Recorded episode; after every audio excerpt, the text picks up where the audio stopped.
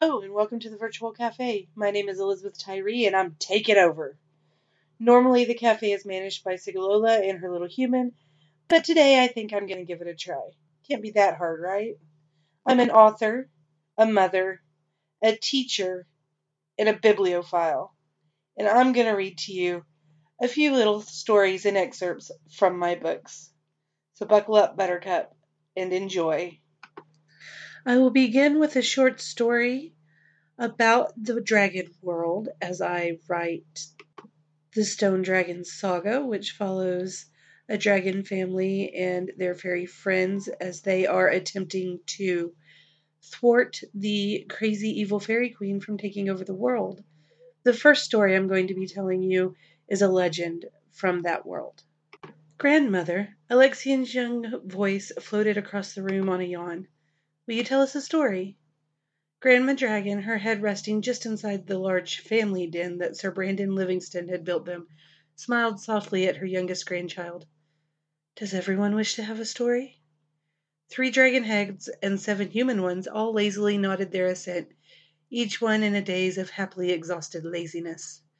So, with her deep and soothing voice rounding out the words, in the way of grandmothers through all the worlds and times, she began. When the world of our ancestors was still very young, before the rift between the worlds of magic and mortals, the realms were filled with all types of fantastical creatures. You already know of the nymphs and naiads, fairies, and, of course, the dragons, to name a few. But perhaps the sweetest and shyest of all mythological beasts were our own distant cousins, the sea dragons. High on a misty mountain top above a peaceful village lived Harlan Skythane, that is, Harlan of the Dark Wings. Now Harlan had lived on the mountain for as long as anyone could remember, and was the village of Vincha's friend and protector. He had never met another like him, not even his mother, for his egg had been a gift from Aethne, this great dragon mother whom the Creator had gifted with the care of such creatures. One day, as Harlan sat keeping watch over the village below, a group of traveling peddlers came to town with their bright wagons and wares to sell. Among these travelers was a blind old storyteller, and, as everyone likes a good story, each and every villager, whether they were young, old, rich, poor, or covered in scales, gathered in the town meeting place to hear an adventure. The bard did not disappoint, delivering a tale of great suspense and detailing the exploits of one family of dragons living to the east. As you can imagine, Harlan eagerly drank in every word. The following morning found him gone, having left his home to find a family. To this day, no one really knows what happened to Harlan of the Dark Wings during those travels. He never told a full accounting of any adventure he may have had along the way. What is known, however, is that after a voyage that lasted over a year in length, he returned to Vincha with a bride. Naphtala was a small and dainty dragon, the soft pink of her scales flushed like a seashell, and the tinkle of her laughter like the lapping of gentle waves upon the shore, for she was a seaside dragon and had lived there with her family since birth. Soon after their return to Harlan's village, Naphtala found herself expecting a child. The entire village began to prepare for a bouncing baby dragon, laying in extra supplies and making cute toys to be torn up upon the little protector's arrival. In the course of the year, as is the way with our kind, the egg began to wiggle, and wobble, and squeak, and so everyone gathered to await the newest member of the Skythane family. What happened next, though, is so rare and wonderful that no one could have predicted it. When the egg began to crack and pieces fell away to allow the new generation access to the world, three pairs of eyes were peering out at their parents. Tumbling from the confines of their cramped egg, first Aethne rolled into view covered all over in scales the color of burning flames, earning her name immediately. Following soon after, though much more slowly than his sister, Glendower padded out into the world. Glen was covered in scales the color of softened sea glass, though that was not the first thing about him that people would notice. No, the first thing that people would notice about Glendower Skythane was that he had a graceful neck, webbing between his claws, and what looked like leaves growing along his body. Sometime within the chaos surrounding his brother's arrival, Ken quietly slid his way out of the eggshell, his bright turquoise and deep green scales flashing in the sunlight. Ken also sported webbed claws, a long graceful neck, and he was growing what looked like seaweed along his scales. Though their parents and their village loved the triplets intensely, Naphtali fretted that something had gone wrong with her boys. While Aethne grew over the next few months, learning to duck, dodge, dive, and fly with ease, her brothers stayed smaller than average and found it more difficult to maneuver quickly. Finally, not understanding why two of her children looked so strange, and fearing for their health, Naphtali convinced Harlan that they should once again desert their post as protectors in order to visit her family. As they approached Naphtali's family home, high on a cliff overlooking the vast ocean, the triplets caught their first view of the water. Following their mother's joyous lead, the winglings swooped down the, to glide through the soft waters, but only Naphtali and Aethne came back up to the air. Ken and Glendower found that their webbed toes helped them maneuver in the water like they could never do in the air. Their odd growths made perfect sense as they swam among the flora and fauna of the ocean floor, and though they could breathe quite well on land, the brothers had no problems under the waves. Ecstatic in their newfound fun, the boys refused to leave the water, but followed their family to the shore below the Murdoch family caverns. Seeing their grandchildren so easily swimming, Naphtali's parents confessed to her that their family had come down from Sedans and ocean nymphs. Though it was a distant connection, and no one had been called in generations, every so often a wingling would be born to live in the sea and protect its creatures. Realizing that her sons were meant for a life in the water, Naphtali tearfully came to an understanding with her family. She and Harlan were needed in Vincha, and when the time was right, Aethne would take over as the village protector. The Murdochs would now be Ken and Glen's guardians. Promising to meet once a year at that exact shore, Naphtali and Harlan reluctantly kissed their sons goodbye and went on their way. As the years passed on, Aethne, Glendower, and Ken each found their own homes, their own mates, and had their own children, often spending all of their time in the deep waters far from shore. Such is the way of life. However, each year the ever growing family met on the shores of Murdoch Cliff to celebrate the triumphs and mourn the losses of their time apart. As happened to a lot of families, when the realm split apart, some of the Scythian and Murdoch families were left wandering in the mortal oceans. Over the following years, Sedans and sea dragons thrived in Realta, the land of magics, whose name is translated to star, while finding it difficult to continue existing within the mortal realm. Eventually, all but the smallest traces of the families were left here, though you can still find a descendant or two they are small and almost unrecognizable as proud members of the dragon family. And that, children, Grandmother Dragon paused to smile around the room, noting that only Alexian and Joseph still had their eyes open, is how sea dragons came into existence. Now close your eyes, my little winglings, and dream of the ocean. So that was the legend of how sea dragons came to be. In the Stone Dragon saga, we call them Sedans and there is one such creature who is a main proponent, proponent in books three, four, and the fifth one, which I am currently working on.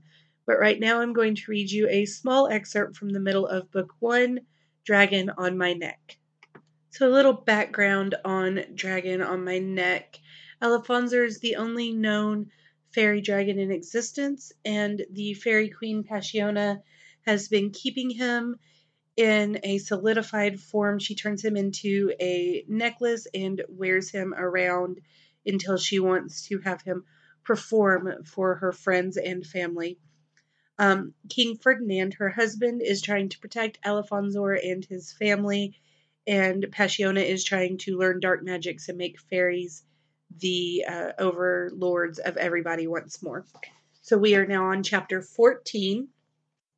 As soon as his servant's footsteps faded down the stairs, the Fairy King straightened his shoulders, firmed his resolve, and took the three extra steps necessary to land him in front of Passiona's door. He knocked twice and pasted a smile on his face as he listened to her approaching footfalls. The door swung open, and a surprised Passiona peeked around it at her husband. What are you doing, darling? I thought you would be with the dragons still. No, they're all settled down and locked in for the night. I thought I would let them have some family time. Ferdinand smiled hesitantly. May I come in? I thought we could spend some time together before tomorrow's hectic schedule. Sure. Passiona opened the door and motioned him inside. What do you mean, tomorrow's hectic schedule? Didn't anyone tell you? Ferdinand shook his head. Must have slipped our minds in the horror of finding that horrible mess in the dragon's rooms. What did? Passiona was obviously losing patience with her husband, the words coming out as an almost growl, the dark emotions in her eyes barely being contained. Oh, sorry. Ferdinand smiled and continued to play the twit. I thought I'd already told you. King Zalin and Queen Hilda arrived earlier. Apparently they were already on the way toward our kingdom when I sent out that invitation. And why would they have already been heading this way? Passiona asked, attempting to act as if she actually cared.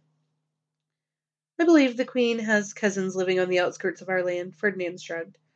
Whatever the reason, they arrived much earlier than anticipated, which means tomorrow's schedule is going to be completely hectic. I'll have to try to make my rounds of the castle, checking on the stable renovations and the knight's training, among the other things, while I show them around.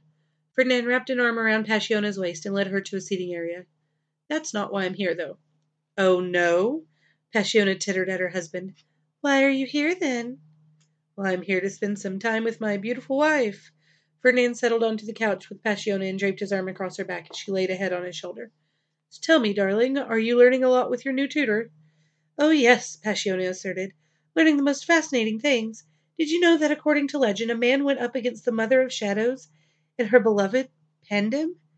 Jindral couldn't defeat the entire race of man, who continued to wage war on her for decades, so they created a new world full of dangers and, and transported the race of man there. That's why our world separated. The few members of the race that managed to stay here eventually married into other races, which is how we got some of our hybrids and some very, very large fairies. That is very interesting. Ferdinand leaned forward, the light of an excited scholar shining from his eyes. I don't remember hearing that one before. What else have you learned? Oh, I thought you knew most of those legends, dear. Passiona looked quizzically at her husband. From your great great grandmother and grandmother telling you bedtime stories. They didn't like to tell me any stories that included a lot of violence or dark beings. Ferdinand shrugged. Tanta and great grandmother were incredibly protective. They were afraid of giving me nightmares. Well, that's sweet, I suppose. Passiona wrinkled her nose, scrunched her eyes, and pursed her lips at her husband. Let's see, another legend I learned today. Her voice trailed off for a moment. Did your grandmother tell you the story of the first centaurs? No, I don't know that one either. Ferdinand placed his elbows on his knees and steepled his fingers under his chin. It sounds entertaining, though. Go on. a long time ago, when the world was newly formed and our kingdoms had not yet been created, man and beast waged a great war against each other.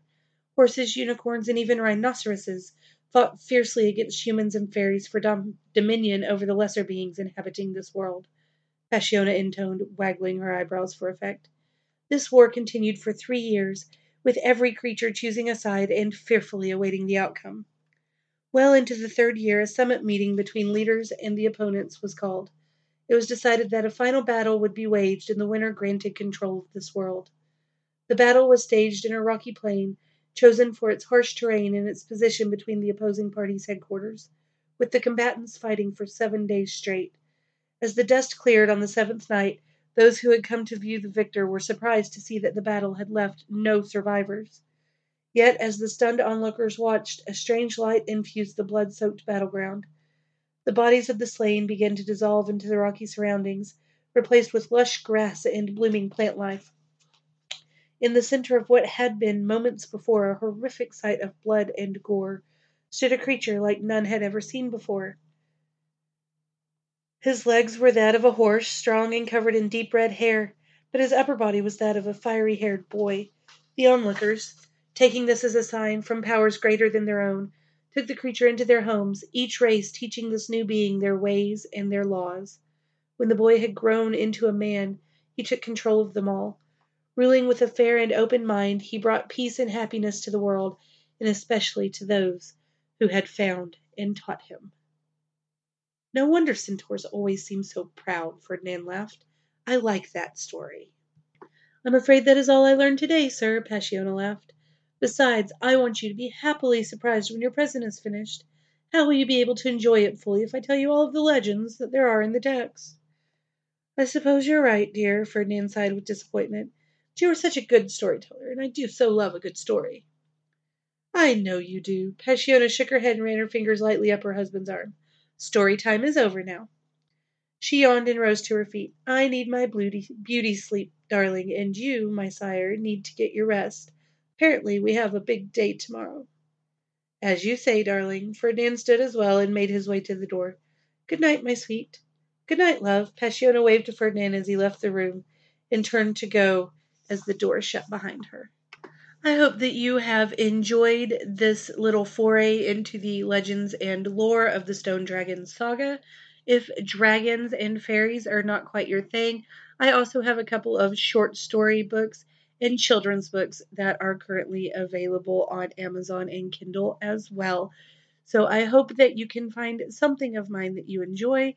I have a booktube channel under the name Elizabeth Tyree Soul Stained Ink. I also have two blogs. One is all about the books I'm reading, and one is all about what I'm writing. So if you would like to check those out, please feel free. They are over on WordPress. Thank you again. And now I am going to hand this back over to Segilola and her little human because this is much harder than it looked.